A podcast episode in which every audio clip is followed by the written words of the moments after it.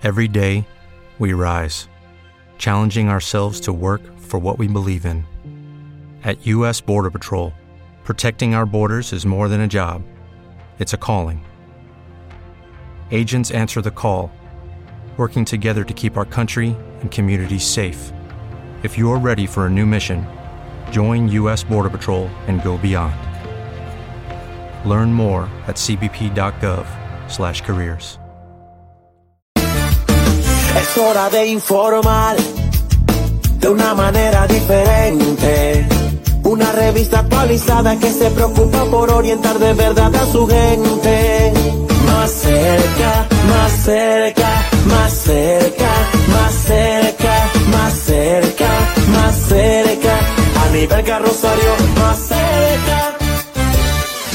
A nivel Carrosario, Dari Terrero, Marisol Mendoza y Hansel García. Más cerca. Bueno, aquí como todos los días, y no crean que estoy hablando de Nananina, nada de eso. Estamos alegres, contentos de que ustedes nos acompañen en esta entrega de Más Cerca, nuestro programa número 234, de una historia que empezó hace poquito menos de un año y que con mucho orgullo estamos recorriendo junto a ustedes. Hansel, ¿cómo estás? Buenas tardes. Excelente. Se nos quiebra encima la naciente noche y nosotros, junto a todos ustedes, empezamos este espacio felices y contentos de acompañarles y, por supuesto, de estar cada vez más cerca, incluso cerquita, porque a veces a las cosas o a los conceptos, cuando son tan buenos, le buscamos el diminutivo. Dame un abracito, dame un besito. Ay, caray. Hansel, pregúntame cómo me siento. ¿Cómo te sientes? Te lo pregunto otra vez. Sí, otra vez. ¿Cómo te sientes? Me siento muy bien porque bueno, estoy contigo, porque estoy con la gente que nos sigue, pero yo tengo hoy, o yo no, Más Cerca tiene esta noche un público presencial muy directo. ¿Y tú no ves cómo yo me inspiré? Ah, mi señora madre, Carmen Rosario, Carolyn Rosario también, mi hermana y parte del equipo de Más Cerca. Gracias por acompañarnos y la presencia de ella para nada nos va a desenfocar de recordarles a ustedes que estamos a través de Estudio 88.5 FM desde Santo Domingo para el mundo. Nuestro canal de YouTube a nivel Carrosario Más Cerca. Ahí estamos todo el tiempo. Inscríbase, active las notificaciones. Comuníquese con el equipo de Más Cerca y nuestro canal de YouTube. Por supuesto, en Instagram, en Twitter, en Facebook. Y para la gente de Puerto Rico, Canadá, Estados Unidos continental, de manera... Tenemos otra opción también y es el 1096 de TV XQL y el 8125 del Dish Latino. Más cerca estamos por muchas vías, así que inmediatamente las de hoy. Las de hoy.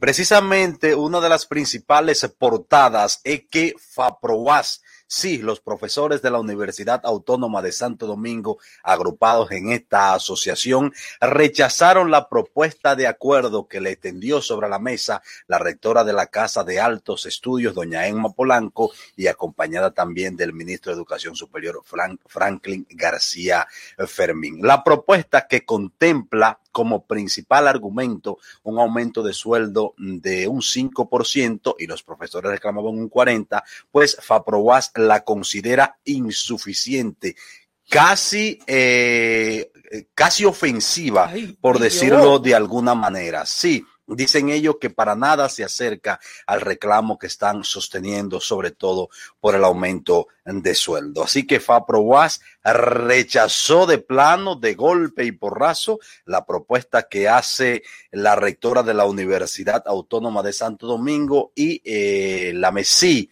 de un aumento de un 5% y sigue el paro. A nivel Carrosario, más cerca.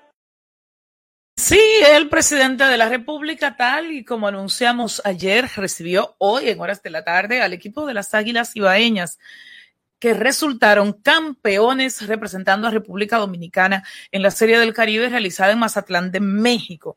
Pero de ese encuentro afable, de mucha alegría, recuerden que el presidente es aguilucho, él no lo disimuló para nada. Alguien le dijo, usted es presidente de todos, pero él decía, no, yo soy aguilucho. Y volvió a dar cuerda hoy. Y volvió a dar cuerda hoy. Volvió a dar cuerda. Sí. Pero entre cuerdas y otras cosas, el presidente de la República, a propósito de que República Dominicana el año próximo será la sede de la Serie del Caribe, Santo Domingo 2022. Eso suena bonito y el presidente dijo, me comprometo a reparar, a apoyar en todo lo que el gobierno pueda para que los estadios del país estén en condiciones dignas. De hecho, es una gran contradicción. República Dominicana es una cantera aparentemente inagotable de buenos peloteros, de buenos beisbolistas que están en el patio y que están también en las ligas mayores. Sin embargo, nuestra infraestructura, nuestros estadios, nuestros plays, simple y llanamente dan vergüenza. Ay, Dios. Todos, ¿eh?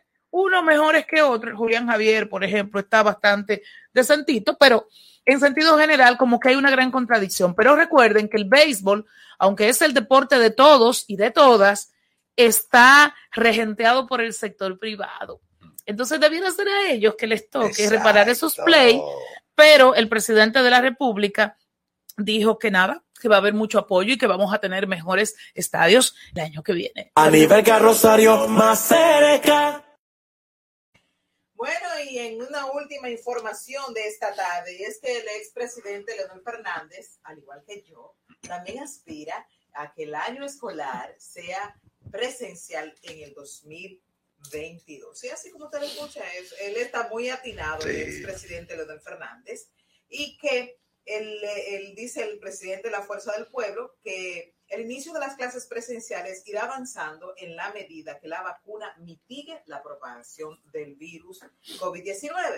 Fernández destacó que ya en el Nueva York algunas escuelas ya han empezado en modo semipresencial y que esta medida se puede ir en una desescalada a medida que el virus sea controlado. Salvo para algunos colegios. Exactamente, que ya llamaron a docencia semipresencial a partir del 18 de febrero. Aquí en República Dominicana, sí, donde Salud Pública está notificando 20 muertos diarios y hay algunos colegios que quieren, sí, su negocio se le está cayendo. Bueno, Fernández destacó que ya en Nueva York algunas escuelas, como dice, me parece que este año escolar prácticamente está terminando, aspiramos a que el próximo año sea presencial, dijo esperanzado el exmandatario, a su vez que aseguró que estará pendiente de la tarea de medir los frutos de esta etapa virtual, que mucha gente dice que es un retroceso, pero para otros es un gran reto. A nivel Carrosario, más cerca. Las dos visitas en menos de 24 horas de Donald Guerrero a la Procuraduría General de la República.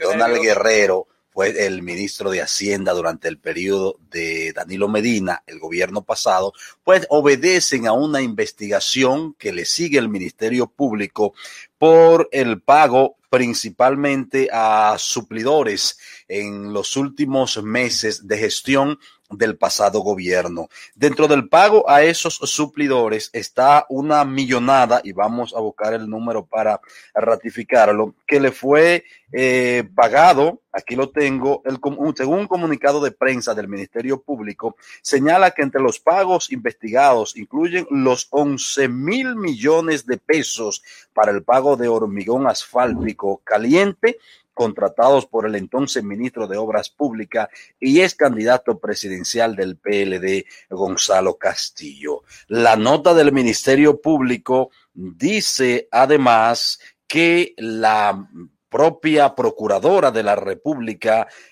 doña Miriam Germán Brito, es la encargada, la que lleva a pie timón esta investigación, que les acompaña, en este caso podríamos decir sus escuderos, Jenny Berenice Reynoso y el señor de la PEPCA, el señor Camacho. Así anda la justicia. ¿Es usted empleado público o empleado privado? ¿Fue cancelado? ¿Teme que le cancelen? ¿O entiende usted que le han mutilado sus derechos? Bueno, de esos temas vamos a hablar luego de la pausa con un gran experto aquí en Más Cerca. Así que no se mueva. Seguimos. Más cerca, más cerca. Carrosario, más cerca. Comunícate con nosotros al WhatsApp 829-556-1200. Suscríbete en YouTube Más Cerca RD, Facebook A Nivel Carrosario Más Cerca y www.máscercard.com. Más cerca, más cerca.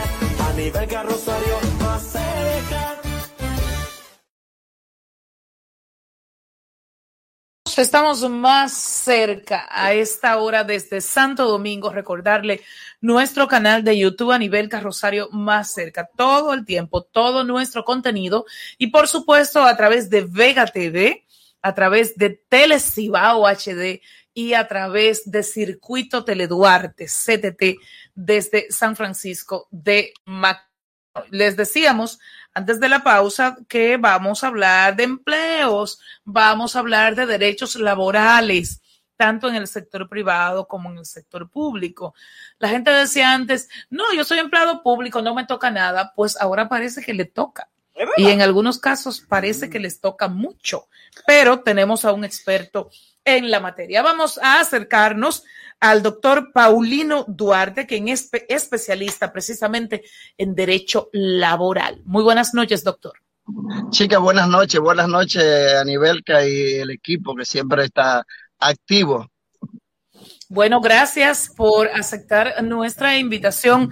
Y la primera pregunta que le hago, doctor, tiene que ver, conocemos básicamente lo que es el código laboral que rige la relación patrón-empleado sector privado, pero ¿qué hay de la carrera que rige lo que es el servicio al sector público? ¿Cuál es la diferencia, si se quiere, entre ambas normativas? Vamos a aclarar tres puntos. Lo primero es que el Código de Trabajo, como bien dice, se regula las relaciones entre empresas privadas y el Estado se rige por un organismo aparte, a excepción, Anibelca, de que la empresa, si la empresa genera lucro, como es, por ejemplo, esta gente que están en los muelles, ¿cómo se llama? Autoridad portuaria. Exacto, autoridad portuaria. Las distribuidoras de electricidad, bancos de reservas. Esas empresas que perciben lucro de las operaciones que son del Estado, pero que tienen presupuesto independiente o a veces son semiestatales,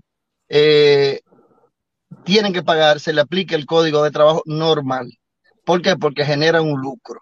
Ahora, los empleados, fuera de esos esquemas que hemos planteado, que trabajan para el sector público, entonces tienen dos sistemas, o tú eres de carrera civil y servicio administrativo, o tú eres un empleado simple, de simple formato. ¿Qué son los empleados de carrera civil y servicio administrativo? Son aquellas personas técnicos especializados que trabajan en las proyecciones de una institución pública y que para garantizar el esfuerzo y la capacitación que ellos tienen.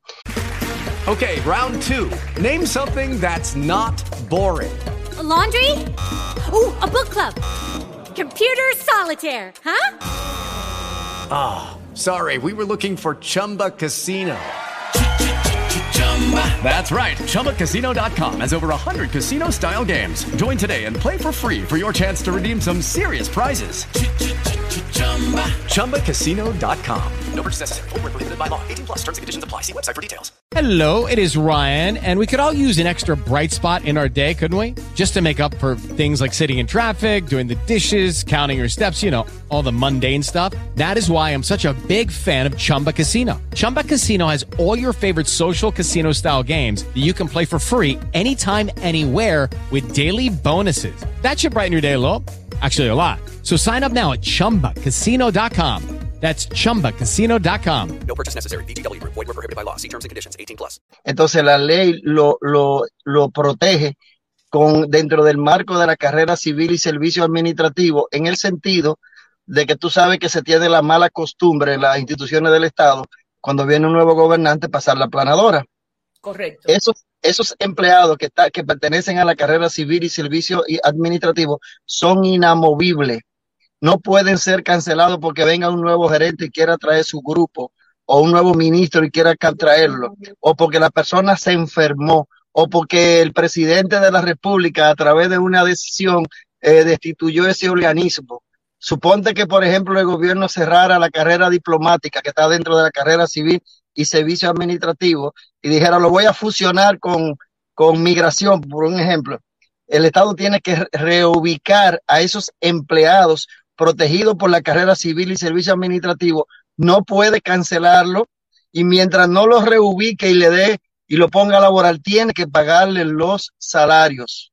Señor Paulino, ¿okay? y el para ya concluir esta idea, y el servidor público simple, ¿cuál es? El servidor público simple son aquellas personas que hacen trabajo de mensajería, que trabajan dentro de la institución, que no tienen esa capacidad técnica desarrollada profesional, ni están dentro de la carrera civil y servicio administrativo, que le trabajan al Estado muchas veces por un contrato, o que le trabajan en los ayuntamientos, que le trabajan en cualquier estación.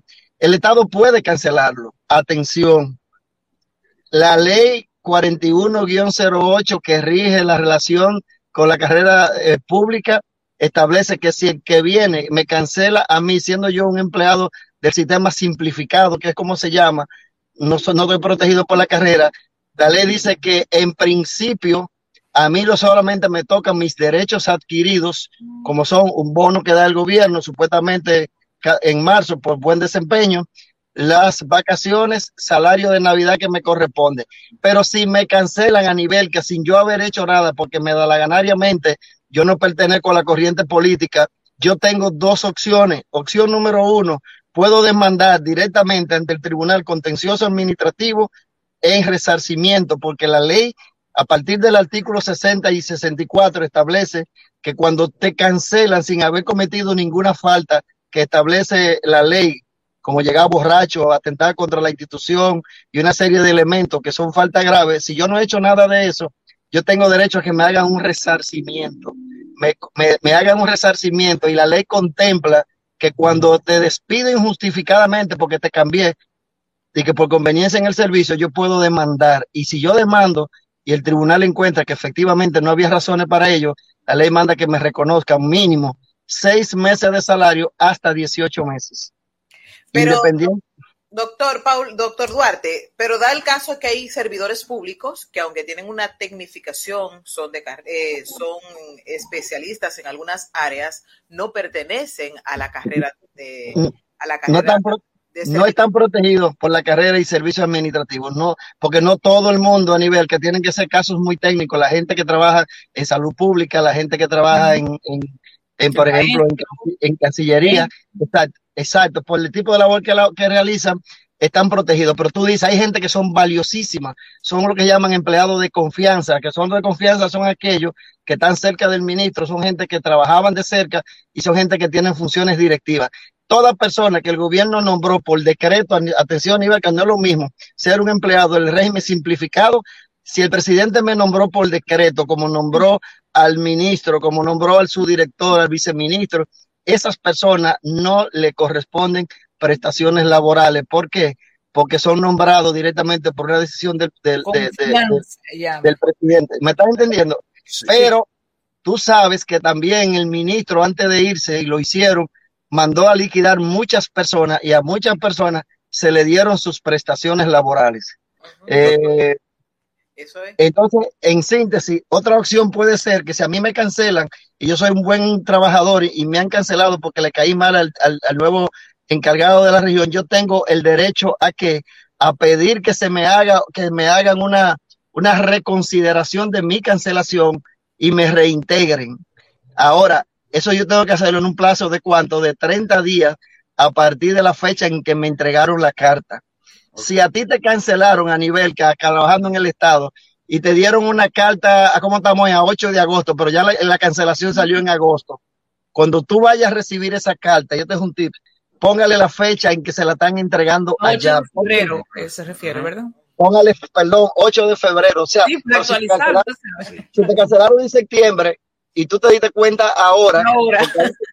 Ya, ustedes se ríen, pero déjenme decirles algo importante. Hay mucha gente que están cancelados físicamente, pero aparecen en nómina. Okay. Y una preguntita. Ya entendiste, Aníbal, perdón, ya entendiste la idea.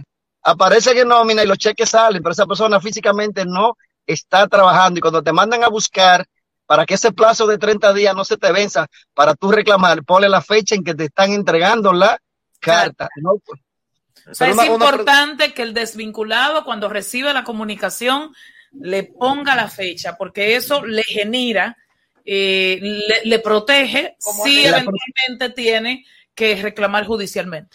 Exacto, le cubre, perdón, al joven, le cubre los 30 días para reclamar, pero si me cancelaron en septiembre y me la están dando en enero, ya a mí se me vencían los 30 días y mi demanda está prescrita. Algo sencillo en esa textura, doctor Hansel García. Adelante, Hansel. ¿Y qué pasa con ese empleado que fue desvinculado de la institución, pero que él no le dieron carta, él no firmó nada, él no se enteró? A él se lo mandaron a decir. No, tú te enteraste cuando metiste la tarjeta que estaba en blanco, empezaste a investigar. Entonces, ¿qué pasa? Si yo no firme nada, ¿es válida esa cancelación? No, lo que pasa es lo siguiente. Una cosa es que tú no me des carta en el mismo mes de yo cobrar, y otra cosa es que tú no me estés pagando yo yendo a trabajar, pero que en el fondo yo esté cancelado. Digo, no, pero hace tiempo que tú no perteneces a la institución. ¿Cómo yo rastreo esa carta de despido? Porque tiene que haber un informe dirigido al MAP solicitando la cancelación. El MAP hace la función de lo que se llama la Secretaría de Estado de Trabajo de los Empleados Públicos. Ese es el MAP, ¿ok? Ella tiene que comunicarse todo. Entonces, si te hicieron eso y tú estás cancelado y no te dieron carta, acércate al Ministerio de Administración Pública, al MAP, para que te digan cuándo el Departamento de Gestión Humana comunicó tu desvinculación para que sea efectiva. Correcto. Dari Terrero se integra en este momento. Dari le tiene una pregunta al doctor Paulino Duarte, experto en derecho laboral, tanto para el sector público como para el sector privado. Adelante, sí. Dari. Doctor, buenas noches. Hay una interrogante que tienen las personas que están vinculadas a pequeñas empresas y que han sido sacados de los planes fase 1 y fase 2 de cara a que se eliminaron uno de estos programas. ¿Qué ocurre en ese caso con estos empleados o empleadores que tienen esos empleados, no tienen la producción para poder pagarle y tienen que suspenderlo, pero sin tener ese subsidio del Estado Dominicano? Bien, te voy a aclarar dos cosas. En lo que era fase 1 fue un subsidio que el gobierno dio sin tener que vincularlo. Ese salario fue una suspensión y el gobierno quiso pagarlo, maravilloso. Ahora, ¿qué pasa si ya mi empresa tiene que abrir obligatoriamente y tiene que entrar en fase 2, pero yo no tengo ese dinero para pagarle la nómina? ¿Qué tengo yo que hacer? La ley te permite varias opciones. La ley te dice, o tú le pones la terminación al contrato por la imposibilidad de la ejecución, y para eso tú tendrías que probar que la materia prima que tú tienes, el dinero que tú tienes, no te alcanza para madurar un mes para pagar salario, y va un inspector de la secretaría y comprueba que efectivamente para ti es imposible tenerlo el negocio abierto, y ahí lo que se llama la terminación por la imposibilidad de la ejecución del contrato. O dos, yo me quedo con una parte del empleado, de los empleados que pueda sostener nominalmente, y los otros los suspendería. O tres, si no quiero cancelarlo y no lo puedo reintegrar, pero tengo la idea de que voy a abrir en un par de meses, entonces yo pido un inspector a la secretaría, porque aquí hay una situación ya de caso de fuerza mayor, que yo no quiero cancelar a mis empleados, no tengo para pagarle las prestaciones, ni tengo para operar, pero tengo la idea de que voy a abrir pronto, pudiera obtener una suspensión de 30 días o 90 días y ver qué pasa en ese interín. Pero si no puedo y no tengo condiciones para pagar, salvo que tú no seas una persona muy extremadamente humana, te diga, bueno, vamos a hacer un acuerdo con un 50% de las prestaciones, muchachos, que es lo más que yo les puedo dar, ustedes acéptenla. Pero no le proponga a ningún empleador, ningún empresario micro, a sus trabajadores, que va a llegar a un acuerdo pagándole las prestaciones del 50%, porque entonces le van a dimitir. Y si los trabajadores le dimiten, él va a tener problemas y va a tener que liquidarlo normal. ¿Qué es lo que tiene que hacer? Esta es una asesoría ya gratuita. Que manden a buscar un inspector, le diga la imposibilidad de continuar y que reúna su personal y acuerde cómo él puede y qué puede pagarle para que se levante un acta de ese acuerdo. Y el que me dimita fuera de ahí de esa reunión, entonces evidentemente que no tiene razón para ganarme la dimisión, porque lo que hizo fue una mala fe cuando yo convoqué a todo el mundo a trabajar, a buscar una solución al maestro. Doctor Duarte, ¿cuáles son las violaciones en las que incurren los empleadores en República Dominicana? Y en este escenario de pandemia, de lo que usted ¿Cuáles han sido las demandas que ustedes han tenido que dirimir? Mira, el mayor problema ha venido de que muchos empleadores, astutamente, no todos, porque hay gente que son muy humanas, hay otros que se aprovecharon, de que le estaban descontando el salario fase a los empleados. ¿Me están entendiendo bien lo que yo digo? O sea, sin haberle estado pagando un centavo al empleado, ellos entendían que esos 8,000 pesos, ellos se lo podían descontar a los colaboradores. Igual creían también. Porque son unos sabios. Doctor. Entonces, esa es una situación que se estaba cometiendo. Había empresas también, y existen situaciones que empresas mandaron gente a trabajar de manera remota, están trabajando más que presencial, y además nada más le están pagando el 50%. Dígamelo a mí. Doctor, bueno. Doctor Paulino Duarte, perdóname, hermano Terrero, un abrazo para ti de siempre, te quiero, me quedo corto. Señor Paulino Duarte, yéndome quizá yo de manera particular a otra arista de la entrevista, el reclamo de la devolución del 30% de la AFP, de los fondos de pensiones, ¿sobre qué base legal hacen los ahorrantes este reclamo y si tiene asidero legal? Los incluso supuestos. Vamos a aclarar el punto brevemente, señores. La seguridad social fue el atraco más grande que le hicieron a los empleados. Y le voy a decir por qué. Porque se hablaba de un régimen total donde si yo era un empleado y tenía 5 años trabajando y perdía la vida, me iban a dar una pensión de por vida a mis hijos. With the Lucky Land Slots, you can get lucky just about anywhere. This is your captain speaking. We've got clear runway and the weather's fine, but we're just going to circle up here a while and get lucky. No, nothing like that. It's just these cash prizes add up quick. So I suggest you sit back, keep your tray table upright, and start getting lucky. Play for free at LuckyLandSlots.com. Are you feeling lucky? No purchase necessary. Void where prohibited by law. 18+ terms and conditions apply. See website for details.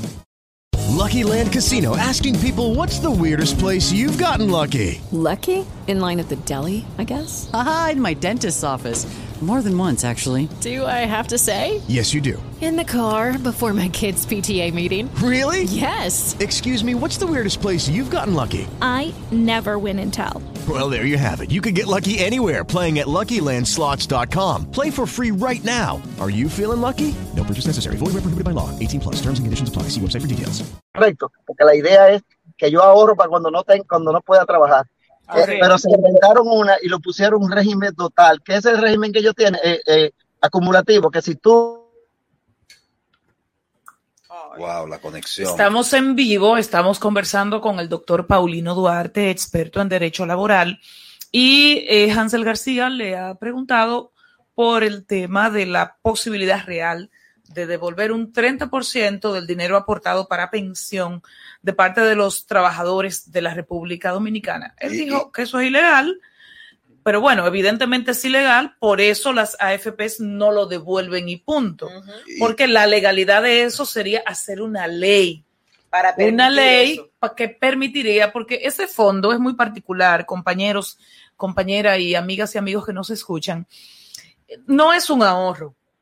No es un ahorro. No, el concepto de ahorro es otro. Claro. No, eso es un aporte obligatorio que hace el empleador y que hace el empleado y que tú solo lo puedes usar y solo lo puedes usar cuando hayas cumplido el promedio de 30 cuotas, o sea, 300 cuotas es la palabra. ¿Qué 365. Más o menos. Y a ese proceso el doctor Paulino. 365 cuotas. ¿Cuántas? 365. Es decir, son como 30 años de trabajo. Ahora, si yo me involucré con la seguridad social cuando ya yo tengo 30 años o ya tengo 40 años y resulta que cuando cumplo la edad para retirarme, no califico porque no tengo las 375 cuotas. ¿Qué es lo que dice la norma? No te voy a pensionar porque usted no me ha cotizado 375 veces de su vida, que son como 30 años, repito. Entonces, lo que se supone debe hacer la AFP es devolverle a ese empleado lo que tenga ahorrado a ese momento. Vamos a suponer, son 5 millones, que puede ser, o 2 millones. pero te lo devuelven en tipo salario, en cuotas. O sea, no es que te dicen, mira, usted tiene aquí un millón, tenga ese millón. No, es en cuotas también.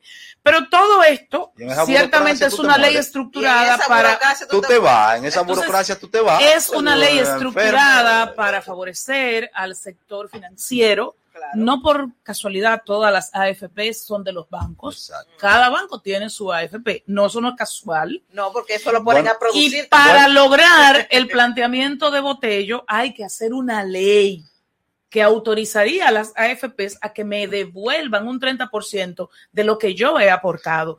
Pero recuerden, es un 30% de lo que yo he aportado. Entonces, si yo gano 100 pesos, me debitan, vamos a suponer, el 8% de esos 100 pesos. Entonces, es de eso, y de eso es el 30%. Ciertamente estamos ante una suma insignificante. Sí. Entonces, lo que se debe hacer con la seguridad social son reformas integrales que permitan que cuando yo haya cotizado 375 veces, yo no me vaya de pensión con el 40% de mi salario promedio. A nivel caso. Que es una locura, diga Dari. Pero de alguna manera, no sé si tú recuerdas, cuando entrevistamos a don Pepe Abreu denunció que producto del desfase, es decir, producto de que hay personas que no están cotizando, se le estaba tomando de las propias cuotas acumuladas para pagar las cuotas que no han podido pagar por concepto de salario. No sé si me logran entender. Es decir, que de alguna manera ese dinero tampoco se está utilizando de manera correcta. Con esto no estoy justificando la locura de Botello, porque ciertamente... No, porque es que él ha dañado el reclamo, él dañó eso. Claro, él ha descalificado la lucha. Él dañó eso. Claro, o sea, claro. Una de las cosas que no se va a aprobar ese 30% es por la estupidez de Botello, que ha dañado eso. Se me queda en el tintero y no quiero que se quede. Y otra locura nueva de Botello es que él acaba de anunciar que está en disposición de poner de entregarle su exoneración al Alfa, para que traiga el Bugatti. Hay un chisme urbano. Ahora, señores, el término correcto es rastrería. Ese es el término correcto. Yo creo que es una excelente oportunidad. Para que el Congreso Nacional, en sentido general, revise ese tema de la exoneración. Yo creo que son fabulosas las declaraciones de Botello. Ajá. Son oportunas las declaraciones de Botello para que el Congreso Nacional, Cámara de Diputados de la República y el gobierno revise de una vez y por todas ¿cómo llamarlo? Ese tema de las exoneraciones, que verdaderamente lo que son es una burla a la sociedad dominicana. Mira, en el caso de ese espécimen, que yo ni siquiera quisiera mencionar su nombre, hay una oportunidad preciosa también para que la Cámara de Diputados, de una vez y por todas, ponga a funcionar su comité de disciplina, si lo tiene, y castigue el atentado al edificio legislativo que hizo Botello principalmente. Y en el tema de las exoneraciones, quizá dar y poner un poco en contexto, porque tú sabes que uno, la vena farandulera tuya y mía, aunque tú lo niegues, nos desborda el pleito de los urbanos dominicanos en Puerto Rico, porque en Puerto Rico hay un código no escrito que cuando un artista urbano usa un recurso para promocionar algo, eso es inviolable. Entonces deje ese paréntesis. Exacto. Así abiertito. Hay muchas cosas. Vamos a la pausa y regresamos con este chisme de los urbanos de Puerto Rico, y también quizás podamos de nuevo hacer contacto con el doctor Paulino, porque quedaron 2 preguntas pendientes que responder en el orden laboral. Ya volvemos. Más cerca, a nivel Carrosario, más cerca. Comunícate con nosotros al WhatsApp 829-556-1200. Suscríbete en YouTube Más Cerca RD, Facebook a nivel Carrosario Más Cerca y www.máscercard.com. Más cerca, a nivel Carrosario Más Cerca.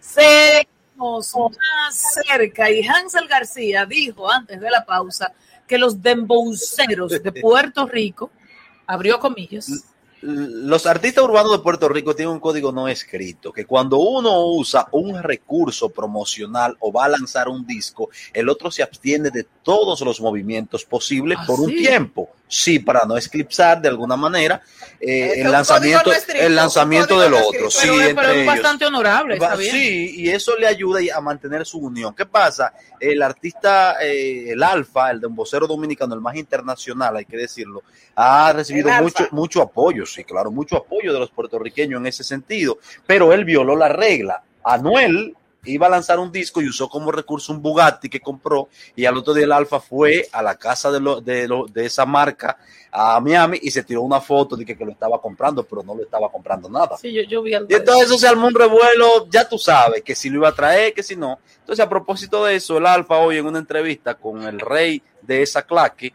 le preguntó él que si le estaba dispuesto. ¿Cómo se dice rey de esa claque? Y esa expresión.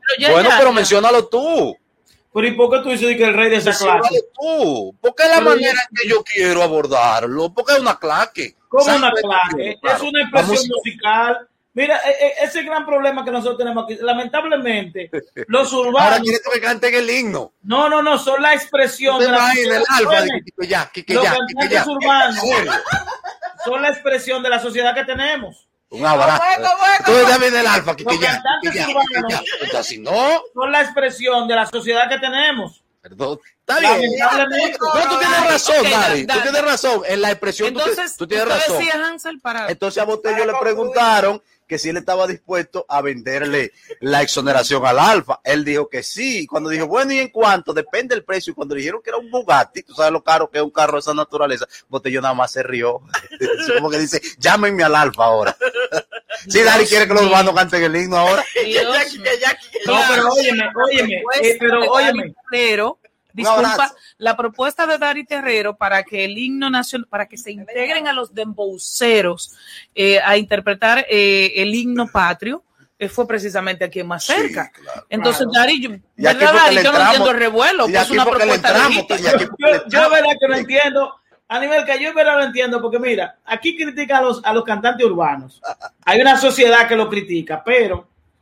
esa misma sociedad es que lleva a los cantantes urbanos a sus bodas, a que les canten en sus bodas. Sí. Esa misma sociedad es que lleva a esos cantantes urbanos a que bailen con su hija que cumple 15 años. Sí. Esa misma sociedad es la que paga y consume esa canción, porque óyame, la música. Dari, ¿quién fue que vino a las bodas de los 500? Pero de aquí a ¿quién fue que vino? Nicky Jam. Sí, pero esos tigres tienen otro nivel. Pero un segundito, ¿califica como dembowcero? No, pero es música urbana y Nicky Jam. Mira, a nivel no, pero no ofenda tampoco. Yo de Guacanagarí, a nivel que interpreta muy bien. A nivel es la interpretación es. Pero óyeme, escuchen. La música urbana incluye la bachata. Claro, sí. Ese Nicky Jam, óyeme, ese Nicky Jam que ustedes lo consumen porque es boricua, puede cantar el himno porque él es dominicano, ¿ustedes lo sabían? Sí, no, es de ascendencia dominicana. No, Nicky Jam, no.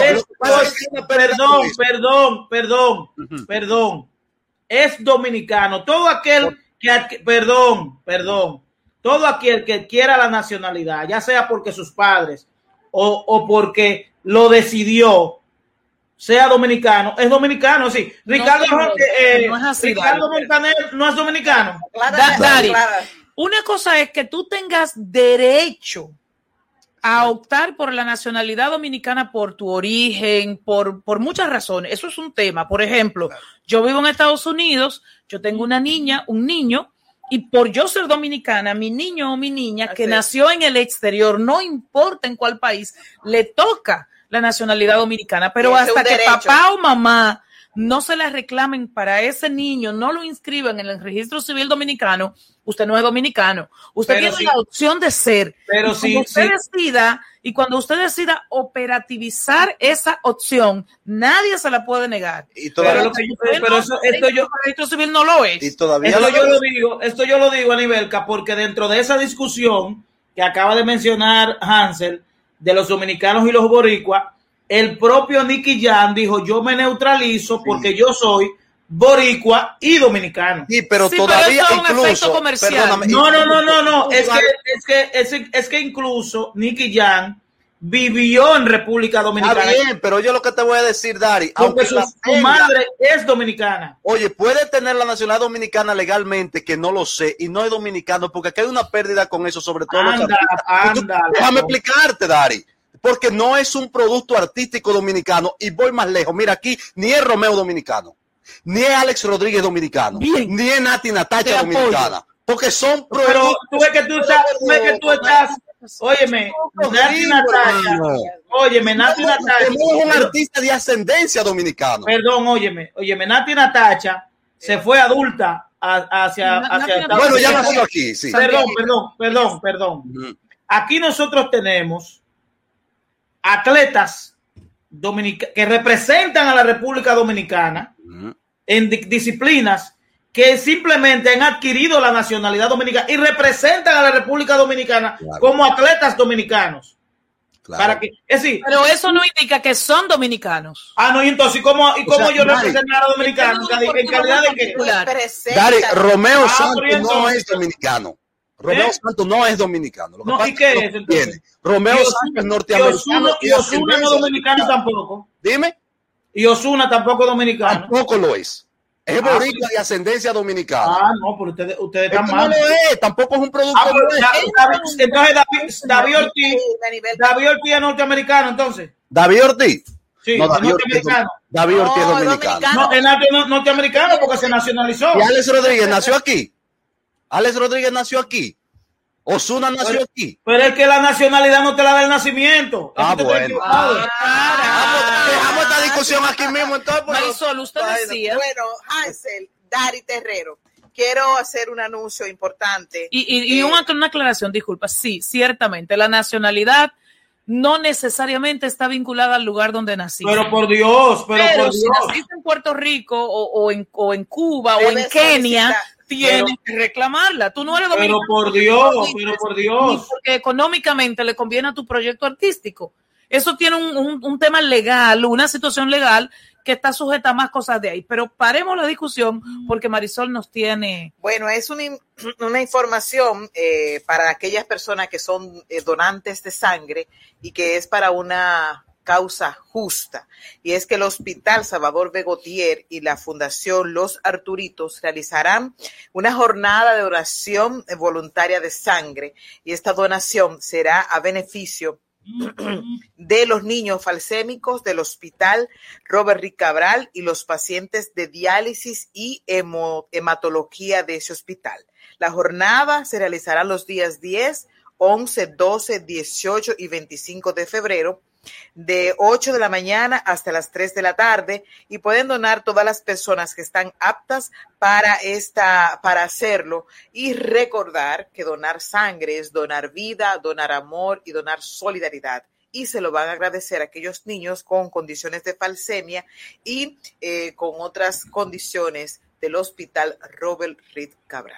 Bueno, pues con esa información anote la fecha, sea un donante de sangre voluntario en favor de los que menos pueden, de quienes están enfermitos y necesitan esa mano amiga. Pero ahora vamos a la pausa, tenemos más de Más Cerca. Más cerca, a nivel Carrosario, más cerca. Comunícate con nosotros al WhatsApp 829-556-1200. Suscríbete en YouTube Más Cerca RD, Facebook a nivel Carrosario Más Cerca y www.máscercard.com. Más cerca, a nivel Carrosario Más Cerca.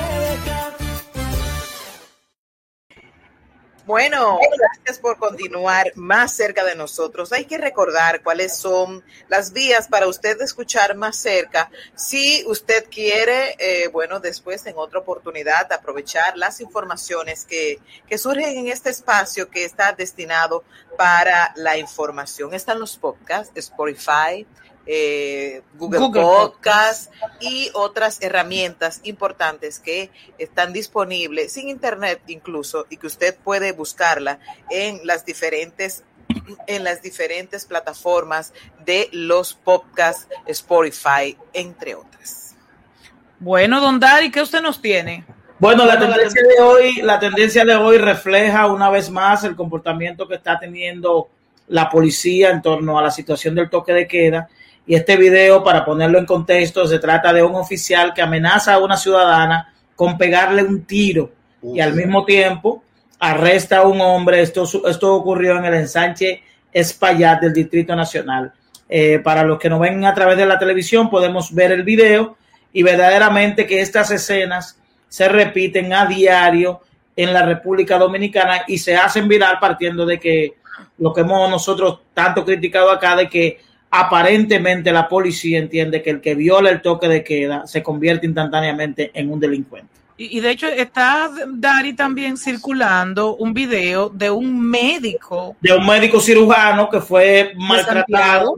Sí. Fue tratado, vejado, incluso tiene... maltratado, golpeado y apresado. Y el mecánico que murió hoy, que incluso fue noticia, porque fue baleado durante el toque de queda. Incluso, óigame, desde el momento que la patrulla de la policía se interpone en el médico, desde ese momento, sin que haya contacto, ya hay una agresión contra un médico que debe ser las personas más respetadas en este momento en medio de toda la situación, la importancia que ha recobrado el médico, incluso la importancia que debió tener la policía como tal. Ellos con su comportamiento la han tirado al piso. Bueno, una de las informaciones de este hecho que ocurrió en Santiago con este médico es que ya el médico se creyó, la Policía Nacional puso a disposición, suspendió a los agresores del galeno y que está investigando. Ahora yo digo, la Policía Nacional se va a investigar a sí misma, se va a sancionar a sí misma, solamente...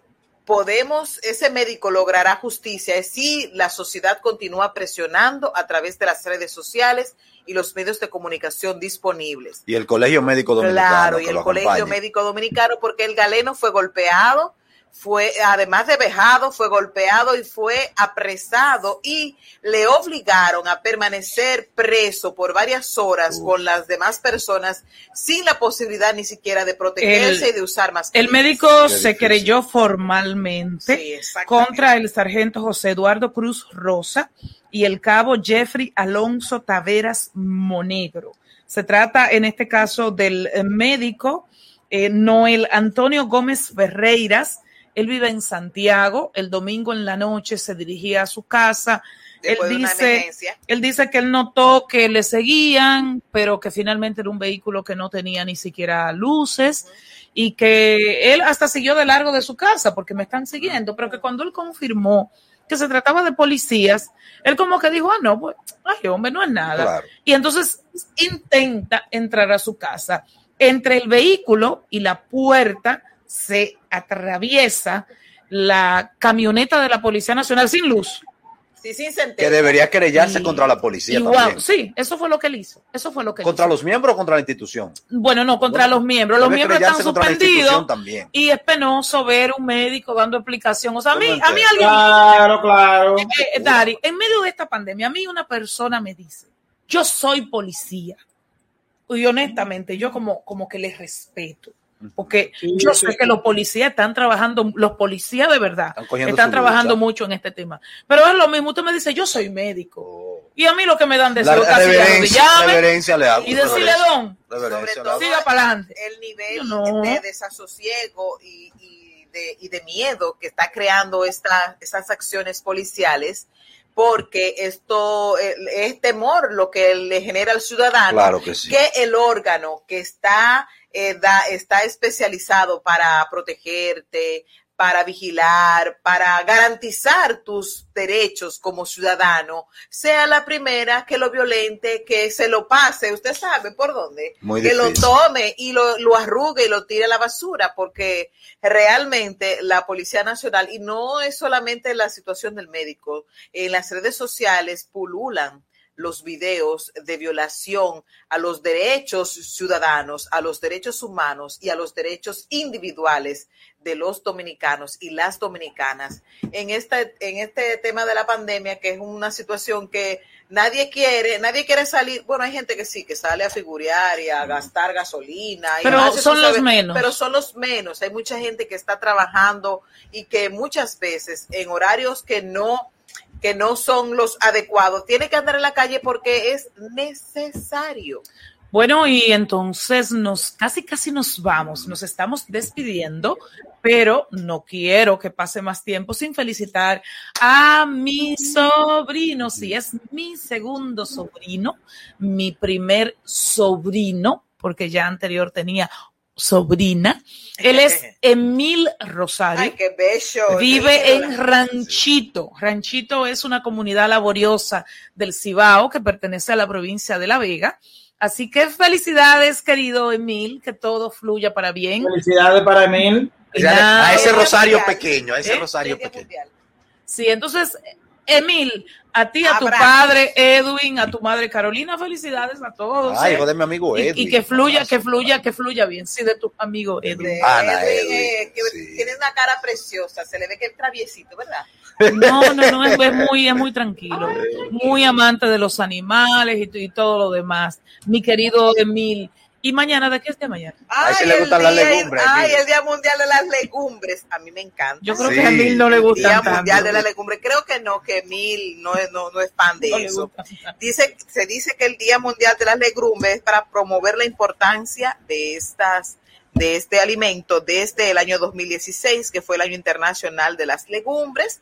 A partir de entonces, los granos como las arvejas, los frijoles, los garbanzos, ay, me encantan los garbanzos, Dari, y demás leguminosas han empezado a ganar protagonismo en la dieta del mundo. Dari, las legumbres ayudan, ¿eh?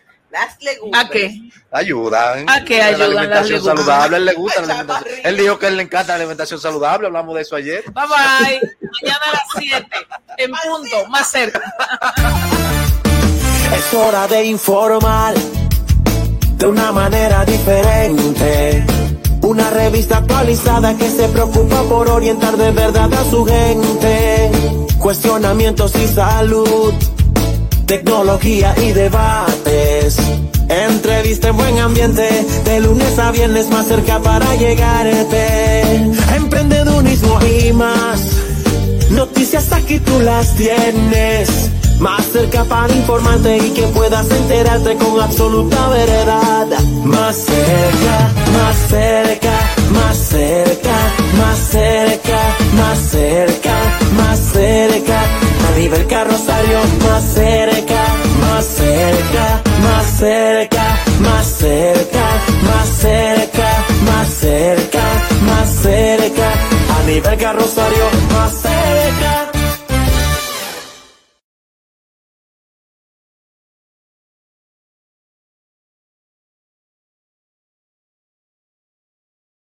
Oh, oh, oh, O'Reilly. ¿Necesitas ayuda? En O'Reilly Auto Parts te ayudamos. ¿Necesitas algún consejo? Te aconsejamos. Nuestros profesionales en autopartes están siempre disponibles para ayudarte a encontrar lo que necesites. Excelente servicio al cliente es solo una de las ventajas que ofrece O'Reilly Auto Parts. Los profesionales en autopartes. Oh, oh, oh, O'Reilly Auto Parts.